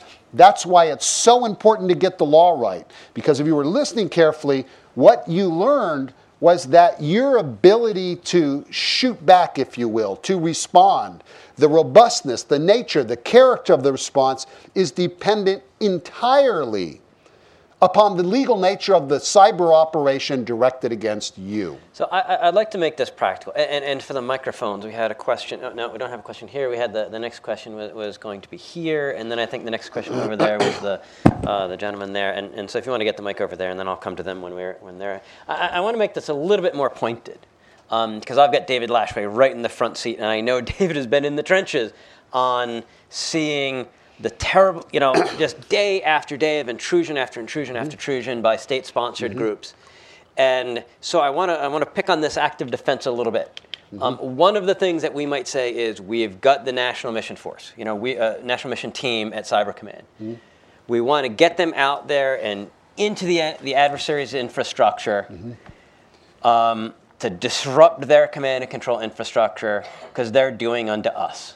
During a uh, war or during peacetime? D- day to day. The okay. during peacetime, okay. during whatever you're calling today, um, of or even saying, you know, we had. Um, I was saying the Russians get into our election, uh, you know, are messing with our elections. Let's get in there. We've got the national mission team. We know APT 28, APT 29. We know their infrastructure. Let's get those operators up at, at Cyber Command up into, into the Russian infrastructure to disrupt their operations mm-hmm. uh, uh, against our elections. Mm-hmm. I say, I'm not usually bloodthirsty one, but on that one I was a bit bloodthirsty. Mm-hmm. Tell me that was legal. All right, it was legal. All right, good. All right. A good lawyer tells his client whatever the client wants to hear and makes it Tell sound profound and well thought out. Yeah. So, uh, so I mean, this is DNC hack. Do you want me to analyze that? As Oh, you raised uh, that, no, you mm, want to uh, save that for the end or something? yeah, is well- that the grand finale? It's like- Go ahead. Maybe, Yeah, you- maybe you, uh, yeah. the second part of the question was the role of non-state actors and how the manual addresses the role of non-state actors. Yep. And while I have not had the privy of having extensive opportunity to review the contents of the manual, I did note that it talks about uh, what has been a question that is boggled, not boggled, but has been on the minds of many in this space of, so non-state actors in some instances can be proxies of a state. And so the manual talks about, I think, the point at which non-state actors' uh, actions, whether when they're at under the direction and control of a state, may be attributed to the state, which then, as David was, uh, sorry, as Mike was explaining, opens up this uh, body of, of uh, rubric under which a state has to adjudicate its response. So I think that that maybe you transition from perhaps the DNC hack to other actors. I'm not allowed to talk about the DNC hack. We've already No, no, no. established that. I'm, I'm, I'm, I guess I'm rolling back the clock a No, bit I mean, I think to your 10 legal years ago. analysis is 100% correct. You hit, you even, you hit exactly the right uh, terminology. In international law, a state is responsible for the actions of a non-state actor, like a terrorist group, a hacker group, uh, when that state instructs or directs or controls. Um, we have a, a long section in the manual. We don't have time here to explain the difference between instructions and direction control. But the, the, the sort of catch all phrase that lawyers used is when the state is in effective control of the non state actors, of the hacker group. In other words, it can tell the group what to do and what not to do. That's effective control, right? So, in the event that the non state actors are in effective control of a state, and those non state actors do anything that would violate international law, if it had been conducted by the state, then the state is responsible under international law, which is very, very important. Because remember the discussion of countermeasures. Countermeasures open, uh, I mean, sorry, a, a violation of international law opens the door to countermeasures. So if you have a, uh, non-state group launching cyber opera- harmful cyber operations against a state, but you dis- determine that that group is in control, is in the effective control of the state, then you may launch countermeasures, operations that would otherwise be unlawful, back against not only the group, but the state itself. Because the, oper- it's, uh, the, the non-state actors are the equivalent of the armed forces, if you will, uh, in a very rough an- analogy. And, and this is why So- I always thought attri- we, we shouldn't be talking about attribution. We should be talking about determining national responsibility. Because to me, I think that national responsibility in already you know includes that concept in a way that attribution necessarily doesn't. Rutger. Well, just on the, the first part of the question on, on, on active cyber defense, uh, I mean, fortunately, the Netherlands has not been in a position yet where, where we've suffered an incident that would require us to, to think in that way, but we're seeing it happen all around us. So it is very important for us to know that international law does offer us, offer us these, these options of, of being able to respond. And you mentioned a few, I, I, I believe there are a couple of others as well. Um, but the principle of being able to take unilateral action in some case, cases is, is very important, and that's a principle that we're defending uh, in, in ongoing international negotiations now. Um, and again, we're not doing that because the manual says so. It, we're doing that because it's you know, an accepted principle of international law. Um, and again, you know, we're not asking anyone to, to sign off, sign up on, on the manual. Not, we don't see it as an official document. Uh, we haven't asked any of the countries who participated in the, the Hague process to do so. Again, the point is that the manual is just a very, very helpful resource uh, that helps you get to a more, uh, a higher level of granularity, uh, more detail when you, when you, when you're having these discussions. A- a- And I love that because so often we think of international law as being the restraint of what you can't do. And what you were saying in there is, you know, by having more clarity, it can enable it can enable more cy- uh, and, cyber and don't get me wrong. having that clear. Don't get me wrong. We, we Yep. primarily see international law as, as, a, as a shield, you know, something that protects us and something that uh, protects everyone. Uh, and it's, it's the prohibitions uh, in international law that I think are very relevant. You know, the, the main ones being the prohibition on the use of force, the prohibition on intervention, and uh, the prohibition on, on violating someone else's sovereignty.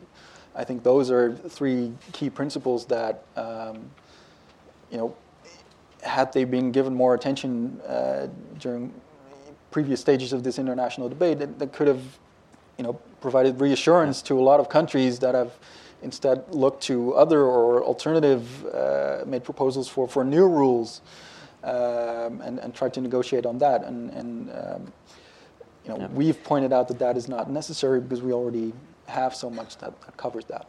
And, and I didn't mean to stifle the, the, the bit on the DNC. I actually thought you had covered, covered the DNC, so. Well, the DNC is the, the most asked question uh, that we've gotten um, a lot from the press.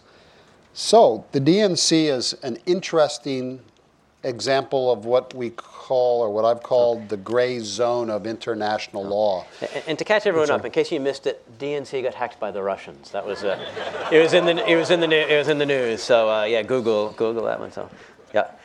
So, uh, are we sure now that the Russians did it? Uh, so, the DNC hack. This was a very, very interesting case because this was, in my view, an illustration of the Russians operating in a legal gray zone. What, mm-hmm. what would you call the DNC hack? I mean, you, the best bet, the, the best argument is that it was a prohibited intervention under international law. International law prohibits one state from intervening in the internal affairs, what a hmm. lawyer calls domaine réservé, a French term, thereby justifying what the lawyer is charging you. The domaine réservé, the area where another state has exclusive right to operate in a coercive manner. And coercive is simply means it causes the other state to do something that it would otherwise not do or to refrain from taking an action that it would otherwise take. Mm. Okay, so this is the closest thing we can pin on the Russians. Because, and I should have said this earlier, because espionage, mm-hmm. a number of people in the audience will be pleased to know, is not a violation of international law. Okay, espionage is not the violation of international law. so, uh, so uh, although the means by which espionage is carried out may violate internet, but not espionage. There's no, you know, you, oh, you engaged in espionage. So the Russians get engaged in what is effectively espionage, but we can't pin the rose on them for that. So the only thing left is intervention. Clearly, it's within our domaine réservé. Indeed, indeed, in the manual, which was written before this, when we wanted to illustrate domaine réservé, elections is what we came up with. It's the example in the book because it's the cleanest example of domaine réservé, choosing one's own uh, representatives. So, yeah. choosing one's own government. So, the whole question boils down to the issue of the second element, which is coercion.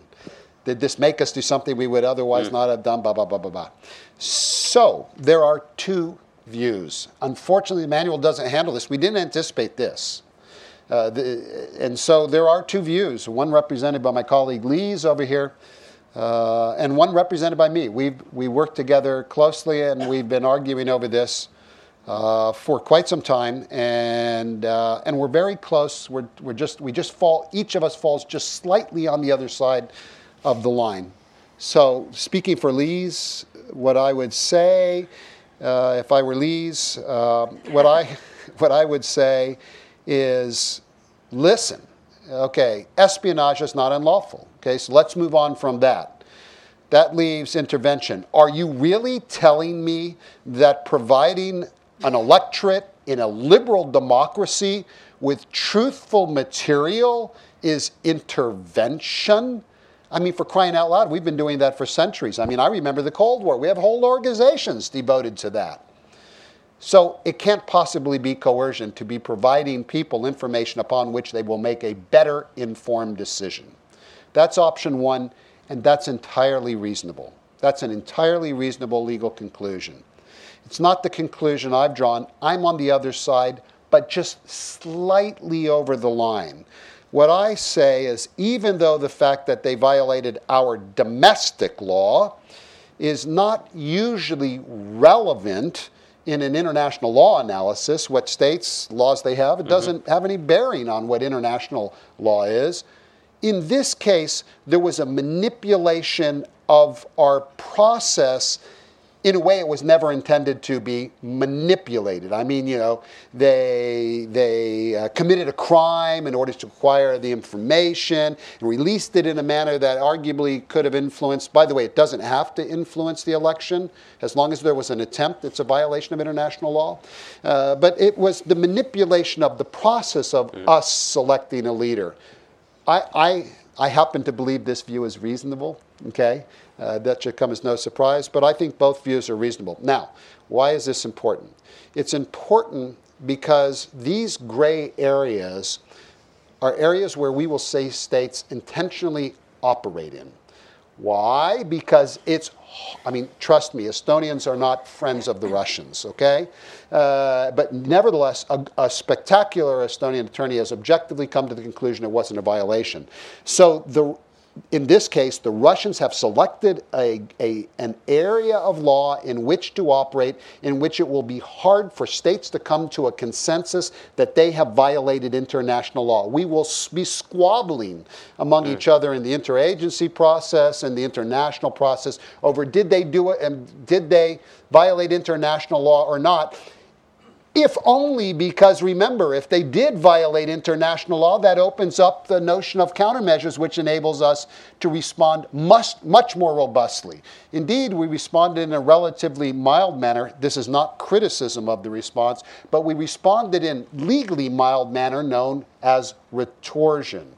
So, uh, you know, I think we can expect to see this if states don't, you know, frankly, move forward with a little more dispatch and a little more focus, mm. uh, our opponents are going to play in this gray area. Remember, I mean, the Russians are masters. It's not that they're bad lawyers, it's quite the opposite. It's that they're spectacular lawyers.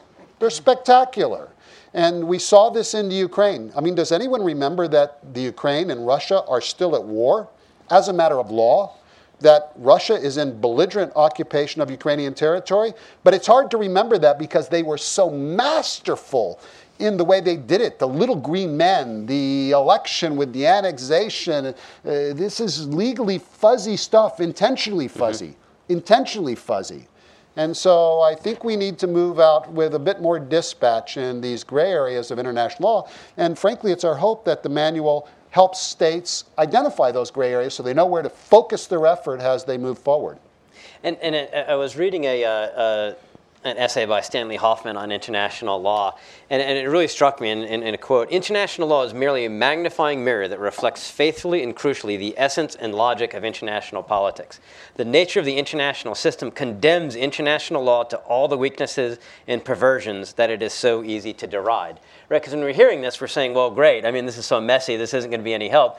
But that's faithfully reflecting that the international system is messy right. itself.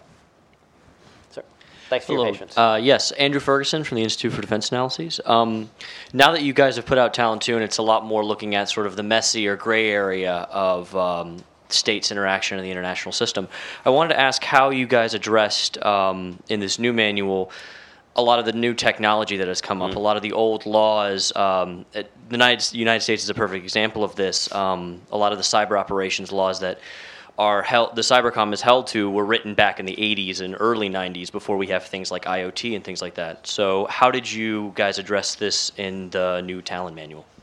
Thank you. Thank you. Thanks for patience. Well, I mean, we didn't have much of a struggle, to be honest with you. I mean. Um, international law is designed to, international law is kind of fuzzy. If you haven't figured that out, you probably haven't been paying much attention. It's a little bit fuzzy, and it's fuzzy intentionally because international law is a product of a discussion among states, and states come to the table with, from very different perspectives. But international law is designed to survive in the future. So when the diplomats get together to try and come up with an international norm, it will by nature be vague just by virtue of the process, but it will to some extent be vague because you want it to survive. So it is not an uncommon thing for a treaty to predate the advent of technology, whether it be cyber or the, the flavor of the day is in international law is currently uh, uh, robotics and AI and so forth. What we usually find is that initially, initially, the international legal community flails around. Oh my God, you know, ba ba ba ba ba. This uh, international law needs to be changed. I'm like, we need a new Geneva Convention. Da da da da. And I'm old enough, and some of the people are, uh, to remember, for example, the advent of precision weapons. I mean, when we got PGMs, and it's like big lawyer flail. We got to use it every time. I, you know, ba ba ba ba ba. Because we were watching the first Gulf War. You know, missiles go through windows and so. When everyone drinks a, a glass of calm down okay? When we get past the initial uh, excitement, what we feel, find is that international law is pretty good at anticipating new things. So whether, uh, I'll give you an example that'll, that is my embarrassment, okay? Uh, we have him in the audience, Brett. There's Brett there. He's got a big band-aid on his head, I hope. Uh, so Brett is a, a genius techie guy from the Naval Postgraduate School, I think, still. He was uh, one of our technical advisors and perhaps the most important one in Tallinn 1.0. Brett kept using this term cloud. Now, at this point, I did not even have a phone, not an iPhone 7, like no phone. Okay, I had a phone, it was in my hotel room. Okay. And Brett kept talking about, everyone's talking about the cloud this, the cloud that, the cloud that What the hell the cloud was. What are these guys talking about, you know? And so I thought the cloud was Yeah, yeah. like up there. Because that's why they must have called it the cloud. I mean, techies are pretty smart, so why would you call cloud anything other than something up there? Flo- no, I didn't think it was, before you think I'm the village idiot, I didn't think it was a cloud, okay? Yeah, but But, but I did think that it was somehow like radio waves. Now, I kept asking him, like, well, I don't explain, explain, explain. Eventually, I understood that it was about stuff. Another University of Texas legal term, stuff. Okay, it was about servers and routers and submarine cables and all of this. Now, once I get this as a lawyer, now I understand because the principle of sovereignty applies to stuff on your territory, which meant that you have jurisdiction over it, you can regulate it, you have the right to protect it, etc., etc., etc. Everything started to fall into, into, into place. So we generally find that international law, and we found that international law, if, if we thought hard about it, it was a very adaptable body of law. That was not always the case. And you, you, there was a question uh, on, on the use of force. I think I would be fair to say we struggled with the use of force because this was different. I mean, I, I used to be a targeting officer. Stuff blows up. I got that. But this notion of causing harm through non kinetic means, this was hard. This was hard. But by and large, it wasn't problematic. I'm sorry. no, no, I mean, Rutger, Rutger was looking to get. Yeah, just to Thanks, add to what Mike said, um, I mean, one of the reasons that the Netherlands is so skeptical about the need for a new treaty or, or new binding legal rules is that we, uh, you know, we, as I said, we, we think that the current legal regime is, is, is largely sufficient. Uh, exactly because the underlying principles are, are to a large degree universal and they're, they're uh, technology neutral. Um, now, you know, it could eventually be the case that, that we come to the conclusion that, that we, we need something else. Um, and that's why we're having this international conversation about the, the norms. Uh, the, the, in the UNGGE, we're having this conversation about what's called uh, you know, non-binding voluntary uh, uh, norms of responsible state behavior, which are seen as additional uh, uh, norms uh, in addition to what we have uh, legally. Um, and one of the reasons I think that international law is, is, is, largely sufficient is that most of it is based on, on what we call the effects-based approach. Um, it's not about the specific cause or the specific technology. It's about the effect that's generated by that, and um, you know that is the same whether you use uh, a, a PGM or a, or a cyber op. And the, uh, uh, the, the talk on the new treaty, it, struck me, uh, it was in 2010, there was a, uh, an important American lawyer that was talking about um, the need, that we did need um, that, that existing laws weren't enough, but it would be very, very easy for us to adapt to this. All we needed to do was to change the North Atlantic Treaty. All we need to do is change the Geneva Convention, and all we need to do was modify the UN Charter, and that there, and that that would bring that would that would and that's all we had to do. And so that, I think we, we all felt great at that. Uh, Sir over here, and then we're going to go to David uh, in the in the front. Hi, Greg Nojeim, Center for Democracy and Technology. Thanks for coming, It's good to see you. Hi. Um, so, practical question.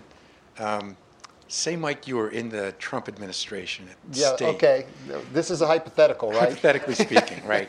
And um, something like the Sony hack. Say the Sony hack happened, Uh-huh. and you knew that your uh, client wanted to do something really aggressive. Uh-huh. Name three aggressive things that could be done in Uh-huh. a situation like the Sony hack that weren't done. Uh-huh. Under, So- that could be done under the uh, consistent with the manual. Uh-huh. So um, it's North Korea, right? So this is not a fair hypothetical. uh, so the first thing you could do is shoot back at their uh, private cyber infrastructure as well. You could, as a state, do so because I believe the Sony hack was in fact a violation of U.S. sovereignty uh, because it was to some it was robust enough to constitute a violation. And you violate sovereignty irrespective of whether the uh, the target of the cyber operation is private or government, uh, and you violate it, by the way, irrespective of the nationality of the cyber infrastructure. It's on your territory. You enjoy the right to protect it, and, and, and any operation directed against it is violation of your sovereignty, thereby opening the door to countermeasures. And I think we could reasonably conclude that the North Koreans were uh, likely to do it again. So the first thing I would do is shoot back at their robust private cyber infrastructure. uh, and I believe that you could do that in a way that really bricked it and so forth. Uh, the other thing, I, the second thing that, that comes to mind is that what I would do is, or what I could do, not would do, could do, would be to disrupt their government functions. Because again, you're not supposed to disrupt the inherently governmental functions of another state, but if the door is open by virtue of their internationally wrongful act, a, a proper countermeasure would be to disrupt the functioning of their government. I'm not quite sure how that works in North Korea, but, uh, but at any rate. And then the third thing we need to remember is that countermeasures can be taken they don't have to be in kind at all.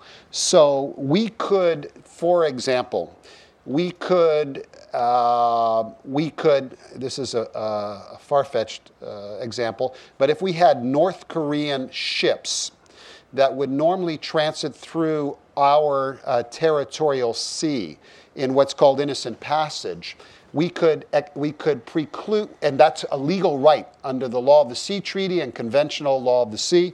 We could say, no, you're not going to do that anymore. We're going to block that off because countermeasures can be different. It's just you take an action designed to get them to knock it off. So I've given you three examples that would normally be unlawful, but because their operation represented a violation of our sovereignty, we're permitted to do that, although only for the purpose of ensuring that they don't conduct further operations against anything on the United States, uh, in any U.S. territory. I've got one quick follow-up. Um, Megan, this, this, you were around some of those decisions. I'm, not, I'm curious if you can say anything about this. And then uh, we are getting we are getting close to time, so we'll get David uh, in the front. There's a few others that had their hands up. I'll try, I'll try to get to you. Um, if the it seemed like some of the attacks from Sony were taking place from within China or from other countries. Um, and so, what, what do we know about this if that country was not taking steps? I mean, China knew that they were there. What steps might we have taken with regard to those other countries? For you. And then, and then let's see, I'm, 'cause I'm not sure what Megan can say, so I'm giving her time to think I about what. wasn't there, so. Yeah, okay, good. I can speculate all I yeah, want. yeah, great. Good. we'll take we'll take it all. So to restate the uh, the question, what if the are they conducted by the North Koreans from China? Yes. Okay, conducted by State A from territory in State B uh, into State C. In this particular case, the case from which the operation, I'm sorry, the state from which the operations are being conducted has what is called a due diligence obligation under international law. A due diligence obligation states that a state that is aware that harmful operations, and I mean significantly harmful, not minor stuff, but significantly harmful operations are emanating from their territory have a legal obligation to put an end to those operations, whether those operations be mounted by another state or by non state actors. If, if the territorial state breaches this obligation, fails to comply with the obligation of due diligence, then that state has violated international law. The state is not responsible for the operations. The state is responsible for its breach of its obligation to, if you will, ensure its territory is not used for uh, acts uh, against another state. Which means that now, in your hypothetical, China, in mine, state B, uh, which Mine's means not hypothetical. th- which means that uh, okay, which means that now this opens the door to countermeasures against China to compel China to get them to knock it off. Now, Dun dun dun. yeah, that's. But I, I should hasten to add, you know, you got a 600 plus page book on your lap. It's not quite that easy as a matter of law. There are lots and lots of, of uh, steps you go through. You should normally place them on notice. The countermeasure must be proportionate. I could go on and Yep. on and on and on. Uh, Megan, anything quick, and then if you can get the mic here and, uh, for David in the front, and then um, and then David will close us out. So I'll play the lawyer. Can you, anything quick on which, which aspect Yeah, I mean, so it was a question about uh, about so, uh, about about Sony and North Korea and, and and three things that we might have done back. I mean, how can you give us a sense of how those conversations happen inside the sit room? I mean, can you can you can you give us any um, any oomph? No, you can't. Okay, Well- David Edelman, ladies and gentlemen. I think, first of all, it's important to note, obviously, it's, it's uh, stating the obvious, but I think in some countries it may not be the case. There is a conversation about this. There isn't just an immediate reaction. Yeah. Uh, and that I would argue is, is a state's obligation under international law to assess what's happened to it to the extent that it can, undertake an a- a- attribution analysis, um, which we haven't talked about, but I think it would be useful for the group to understand the way the book comes out on attribution. Um, and then to, how does this work out? Essentially, there's a, a question that's put to the interagency, which is, give us a set of options here. And, and a timeline, some of which are usually ridiculously unreasonable, but in this case, one has to act quickly. Uh, you, in most cases, I, I think many folks feel that the reaction was not quick enough, uh, both in the case of Sony, or Sony as well as uh, the DNC space. But um, a list of options are presented and discussed, and uh, you know, that's the, that's the role of the National Security Council is to give the leadership options, and the, ultimately the policy call is for the, the president to make. Okay. Do you David, last, last comment. Answer the attribution question. Uh, no, I mean, this is important where um, This we're- might we've be got last five minutes. We've got last five minutes. So. Hi, uh, David Edelman. I had Megan's old job at the NSC in what feels like the Jurassic era. Um, a question for all of you. I'm wondering, Professor Schmitt in particular, but if you could help us go from the gray area to the flashpoint, sort of taking your invitation of beyond Tallinn 2.0. If you're having a conversation with states, indeed the conversation that you did have with states, what are those areas in which the international legal community has the greatest coalescence and which states are most likely to disagree? In other words, where there's pretty clear consensus about what the law says, and yet if you go and brief around the mm-hmm. world the various governments, where do you anticipate those two or three areas in which the governments will find those conclusions to be most uncomfortable or most at odds with what their plans are right now? Well, there are two, because we, thanks to our, our, our friends, the Dutch, we had the opportunity to speak robustly with states in a really non attribution environment and so forth. The two, I would say, well, maybe I'll add three. Um, the first one is due diligence, the principle that I've just mentioned. Because some states, wrongly and confusedly, pushed back on due diligence. I'm looking at my friend Gary Corn, the SJ of Cybercom here. Uh, wrongly pushed back on due diligence because what they said is, Holy cow, you're making me shoulder this incredible uh, burden. Do you know how many hostile operations are mounted from the territory of st- State X? we gave him a glass of water. It was a glass of calm down, okay? Because we told them that under international law, the obligation is only one of feasibility. And that, that's generally the obligation of international law. You don't have to do everything you can, you have to do what's feasible and reasonable in the circumstances. And with respect to the United States, and I'm not highlighting the United States, but I happen to believe that the United States does, in fact, do that. If there are hostile operations hurting other states, I believe we take action. Uh, there are people in, that know better than me, but I believe that. The second reason that I said you need to embrace the notion of due diligence is because countermeasures are not available to actions taken by non state actors.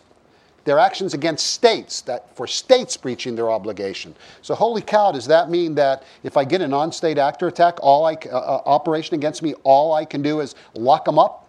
The answer is no, because in the China example, the other state is in breach of a due diligence obligation. You may respond to the breach of the due diligence obligation, and if you remember the question from Greg, I can respond, and it doesn't have to be in kind. So, how do I do that? I target the non state actors. And I'm doing that, I'm breaching the sovereignty of that state to shoot back at them. But due diligence raised some eyebrows.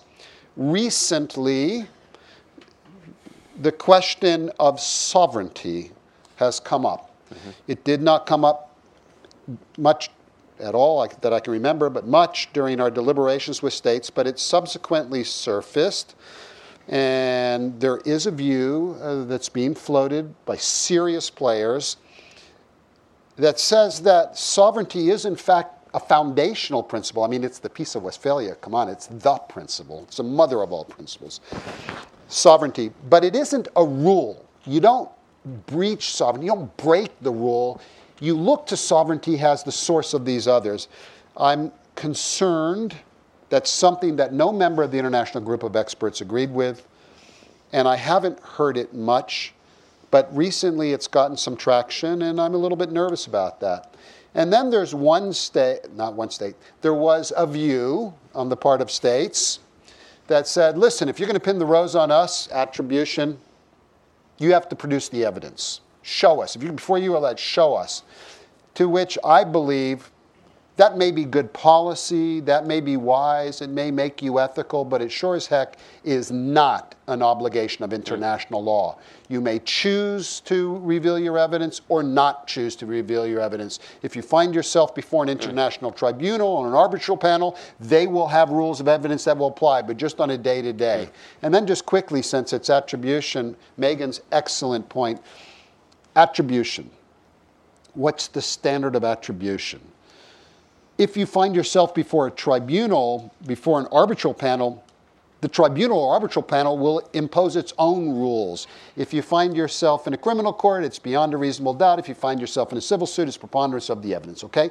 Uh, in international law, tribunals have their own standards in that fashion as well. But if you're not before a court, then the rule is that states must act as reasonable states do in same or similar circumstances. For the lawyers in the audience, that's the old tort law rule. Act reasonably. However, there is one exception the majority of the group of experts felt, and it's an important one. We have talked tonight about countermeasures over and over and over. The international group of experts, the majority of them took the position that with respect to countermeasures, remember, unlawful act responding to an unlawful act, you got to get it right. If you get attribution wrong and you respond, then you are responsible for that international wrongful act. Uh, lawyers would say there has been no preclusion of the wrongfulness of that activity. And, and it struck me, I heard a discussion by um, renowned scholars one time, and they were arguing about how much attribution is enough. And what it, it, reminded me all through what you were saying is it depends what you want to do. You know, it the depends amount on what of the circumstances are. on, right. It depends on how severe. I mean, uh, if we're talking about a minor incident, well, you probably got to get the attribution almost 100% correct because the consequences are low. But if you're taking extraordinary, you know, something extraordinary is happening to you, then you can take you can operate with less certainty. Why? Because you're taking hits. That's reasonable. And, and the more attribution you have, the more precise your attribution can be, the more policy options it unlocks for those Right. policymakers. Okay, um, concluding remarks. We, uh, we're a touch over time. My apologies for keeping us a little bit over. And for those that had questions, I know um, I, I recognize some of you and I didn't get to you, and so my apologies as moderator for that. Um, but any final final comments, Megan and Rutger? And maybe, Rutger, if you can also talk maybe just what, what else the Netherlands has plans. I know you've got quite, quite a bit. Well, I, I mean, I talked about the need to, to reach common understandings. Uh, so, I mean, the main reason that we launched the, the, the Hague process was to promote dialog Um, I, I mean, I- to my knowledge, this was really the first time that we had uh, this type of discussion at this level of detail. Um, again, it's it's not intended to replace uh, other ongoing negotiations or or to forego those conclusions.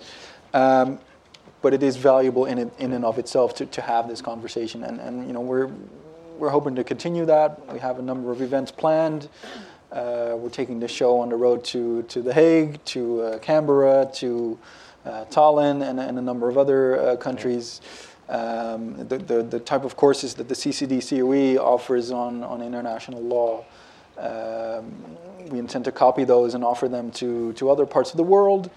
Um, and you know, hopefully, if we do have the chance, we hope to continue uh, the consultation meetings.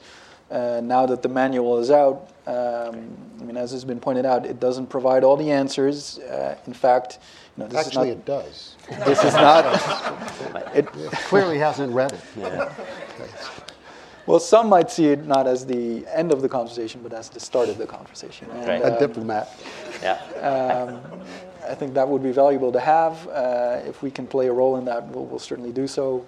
Um, um, but I'd just like to thank Mike for all his work and. Um, And, and thanks to the Leave it at Kingdom of the Netherlands for, for all your support as, as part of the process. Megan, any last comments? Uh, Just that, I- I- as I s- started to say in the beginning, uh, I think that the, one of the best things that this manual does is it provides a, an opportunity for conversation, and in some ways, although the diplomats in the room may uh, want to hang me for this, uh, in some ways, that's a confidence building measure. So uh, the opportunity to have some dialogue about uh, action in this space that you know 10 years ago nobody was really willing to talk about um, for fear that we might give the other guys some ideas or something like that. um, I- I think you know, going on the road, I think, is a great opportunity, and hopefully the, the dialogue can continue.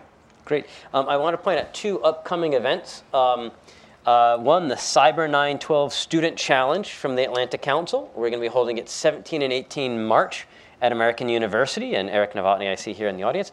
This is our the students coming together, a university student, saying there's a large-scale cyber incident going on. What should our response be? Mr. President, no one's died yet. It's too early for NATO Article 5, but let's consider Article 4 sanctions and indictments. And so I'm sure that they're going to be using this manual and the things in it as they think about what those responses should be. Uh, would love to have people here come to be observers on that um, or and, and, and as judges. We have 48 teams this year. So almost 200 students are going to be coming together and, um, and working their way through. Um, and as well as Air Force Academy, Military Academy, and Naval Academy. And so we'll have our many, many commanders in chief. Um, and also, of course, CyCon this year in Tallinn. And so I hope to see you all out in Tallinn this year uh, for CyCon. Please give our thanks to the panelists. Thank you for listening to the Atlantic Council Events Podcast. For more information, please visit our website at atlanticcouncil.org and follow us on Twitter at Atlantic Council. The Atlantic Council, working together to secure the future.